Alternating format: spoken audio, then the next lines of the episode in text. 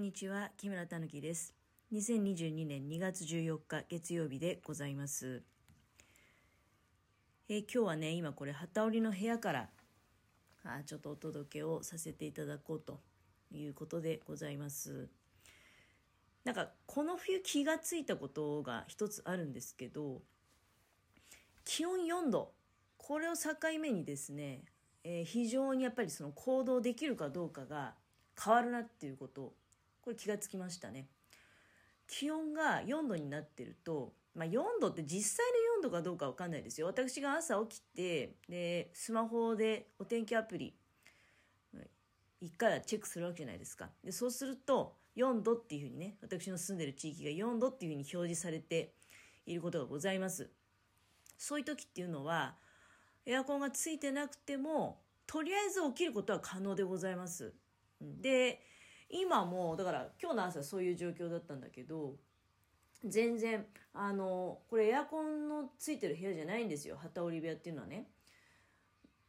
全然いられる、うん、あのストーブとかも一切炊かないんだけどあの私にとってはねこのぐらいが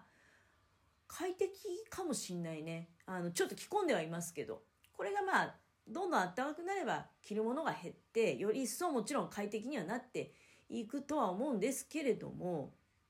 なんかうすらぼんやりと暖房のついた部屋でねあのじっと過ごすよりはほんのちょっと、まあ、寒いって感じじゃないんですよ。だから私にとってはこの4度っていうのは。今ね室内の方は6度。6度なんですけどまあ、こんな感じが私にとっては非常にいいなと。雪解け一気に進みましたね、新潟市内。昨日も、まあ、やっぱり4度ぐらいだったんだよね。仕事には行かせていただきましたけど、いやだから、屋内業務だったんですけど、空調が効いてましてね、やっぱり暑く感じちゃうんだよね、逆に空調が。うん。まあ、人間のわがまま身勝手だなっていう気もするけれども空調が暑いということを感じながらお仕事させていただいておりました。で、えー時折ね窓の外を見るともうぐんぐんと雪解けが進んでいくなと。今日なんかもやっぱり時折日差しがあるとね今なんかちょうど日が出てるんだけどまやはり雪解けは進んでいくことでしょう。もう一回ぐらい雪降るんじゃないっていう話はございますよね。でもだんだん春の雪になっていくんじゃないかな。今日あたりねなんか昨日の夜だかまた東京に雪が降ったようでございますけれどもまあこういう感じももう春を思わせるよね、うん、こっちの方に雪降らないで東京の方までなんか持ち越されちゃうっていうかね。はい。まああの月曜日でございますので交通機関とかに影響が出るほどの雪ではないようですけれどもあ多分まあまたね夕方とか気温が下がっていくと路面が凍ったりすると思いますので、えー滑って転んでっていうようなことはないように慌てずにゆっくり行こうではありませんか今週もそんな風に思っております。あの今そうそうエアコンのない部屋にね、えー来てっていうのはもう一つ理由あるよね。気温がまあ4度っていうのは非常に自分の中では大きいなんかこう一つのポイントのね温度なんだなってことは知りましたけどいつだったか前回か前々回かにあの電気代が上がってるんじゃないかって怖くなったっていう話してでその時は1月の時の電気料金しか分かんなくて大して変わんないじゃんっていうふうにお話してたんですけどあのあと家のものを帰ってきてでその寄り添う e ネットっていうね東北電力のサイトにアクセスしてでどのぐらい請求来るのかなっていうのを見たら確かにね。あ値段上がってましたね。びっくりしました。どのぐらい上がってたかっていうとこの間のその直近の請求はね前年度も同じキロワット数使ってるんですよ。480キロワットって書いてあった。で、うん、前年同月も同じ。前年の同月の請求金額は1万3500円ぐらいだったんですよ。それがあ今回1万5000円ちょっとだから1500円は差があるんだよね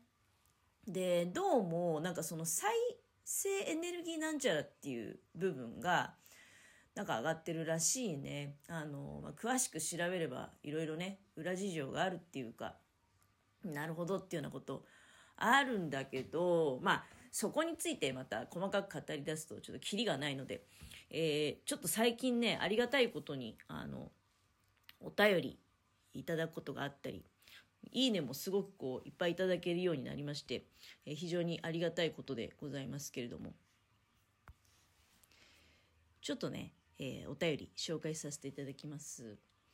新しい方から順番に読ませていただきますが、みなぞうさんからありがとうございます。はじめまして、屋根裏ジェットさんから参りました。みなぞうと申します。私も新潟市在住です。話がめちゃ楽しくて、一度もお会いしていないのにすごく親近感が湧いてきます。今後とも楽しみに聞かせていただきますのでよろしくお願いいたします。ということで、えー、そう。で、その後に、あの、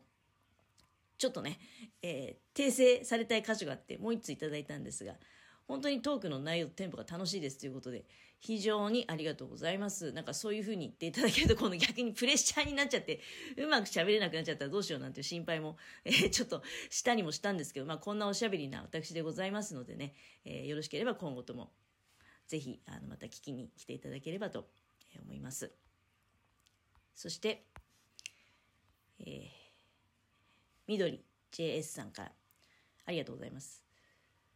えー、お返しトークをね、させていただいたものですので、木村さんお返しトークありがとうございました。そして、えー、なんとなんと、以前、ジェットストリームに来てくださっていただなんて本当に驚きました。昨日お風呂で木村さんの配信を聞いてあまりの驚きで一人叫びました。詳しくは今日の配信でお話しさせていただきます。ラジオトークからつながるご縁に感謝です。ということで、ありがとうございます。そしてあの、私のことをですね、トークに取り上げていただきまして、えー、ありがとうございます。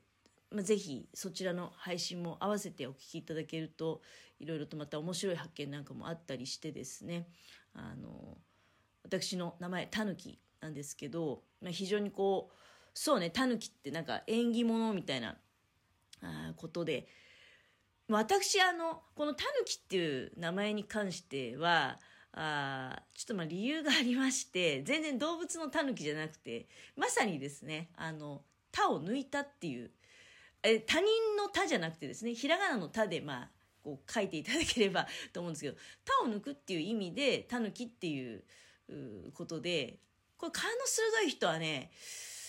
何かに気づくかもしれませんが、あの、このぐらいでやめておきたいと思います。勘の鋭い方、ちょっとクイズ形式になってしまいますけど、私がなぜタヌキなのかっていうことに気づいた方、もしいらっしゃってもね、あの、正解を沸かさないでいただければなと思いますけれども、よろしくお願いいたします。えー、そしてですね、日暮さんからいただいております。ありがとうございます。このね、お便りのね、あの、画面がちょっと出しづらいんだよね。で、ちょっとあの、詰まってしまいますが、えー、日暮さんありがとうございます。こんにちは。屋根裏ジェットのみどりさん、多分木村さんと同じエリアの方だと思っていましたが、あえてお話に挙げていませんでした。木村さんも匿名で配信なさっているので、もしかしてお知り合いだったらいけないと思ったので、でも急に終わってよかったです。私にとっては木村さんやみどりさんというトーカーさんがお二人も偶然にも新潟市の方で、今まで全く縁のなかった新潟がすごく近い存在になりました。いつか新潟方面を旅してみたいという夢ができました。ということでありがとうございます。あれですね、新潟市の10日さんってどのぐらいいるもんなんだろうなって思いましたね。まあ、今回でその屋根裏ジェットさんからのつながりでですね、多分あの最初の、えー、そうそうあの、皆蔵さんもね、屋根裏ジェットさんから飛んできていただいたということで、結構屋根裏ジェットさんの影響でですね、非常に私のこのラジオトークも盛り上げていただいてありがたい限りなんですけれども、いや、かなりびっくりしました私。最初に、あの、みどりさんね、屋根裏ジェット、その、あるじゃないですか。うん、東区で、空港通りで、あの、喫茶店っていうか、カフェをされているというような、まあ、ちょっとごめんなさい。今適当に私、思い、思い出の範疇で喋っちゃってるかね。あの、実際正確な文面はちょっと申し訳ないんですけど、ただまあそういったようなことなんですね。お店やってますって聞いたときに、びっくりしまして、まあ、日暮さんはあのツイッターの方もフォローしてくださってて私がねあの何区に住んでるのかっていうのを、まあ、ご存知ではいらっしゃるとお気づきだろうなとは思うんですがこのラジオトーク内では私いつもまあ海沿いに住んでいてというようなことをお話してましたけども新潟市かなり海沿いの地域多いんでねあのここまでねまあだからぶっちゃけまあこれは別に言っても問題ない範囲かの東区で海沿いっていうとかなり限定的なんですけどまあそれだけで多分ねあのみどりさんは相当タヌキってやつは近くに住んでるのかもしれないななんていうふうに思われるかもしれないですけどね。思われるかもしれないですけど、まあ、そういうことなんですよ。だから私もさっきねあのみどりさん声が出ちゃって一人叫んでましたなんて書いてありましたけど私もえー、ってやっぱり声に出ますよね 本当に、えー、そんな状態でございます。だからまああれですよ。結構お店の前をねお散歩コースとしてこう通過させていただいてる時もございますしでかといってもタイミングよくねその営業されてるところに前通りかかるってわけじゃないので、まあ、どういうことなんかなみたいに思いながらいつもねこう撮らせていただいたんですけども、まあ、ぜひね機会があったらまたあの改めてお店の方にお伺いしたいなっていうふうに